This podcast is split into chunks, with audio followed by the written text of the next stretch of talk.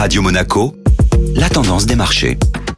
Radio Monaco, la tendance des marchés avec Société Générale Private Banking. Bonjour Delphine Michalet. Bonjour Benjamin. Alors que les marchés actions avaient déjà subi des pertes la semaine dernière, les inquiétudes liées à la guerre ont déclenché un large sell-off lundi. L'aversion au risque a clairement pris de l'ampleur hier face aux tensions russo-américaines en Ukraine et à deux jours d'une réunion de la Réserve fédérale. Les indices boursiers européens ont alors dévissé avec une baisse de près de 4% pour le CAC 40 à 6787 points, soit sous le seuil symbolique des 7000 points. Les investisseurs seront très attentifs aux conclusions de la réunion de politique monétaire américaine qui doit se tenir aujourd'hui et demain. La question du calendrier du relèvement des taux de la Banque centrale reste au cœur des préoccupations des opérateurs de marché. Cette semaine s'annonce chargée en publication de résultats. Oui, pas moins de 106 sociétés de l'indice américain S&P 500 doivent dévoiler leurs comptes ces prochains jours, dont plusieurs poids lourds de Wall Street tels que Johnson Johnson, Apple, Tesla, Amazon ou encore McDonald's.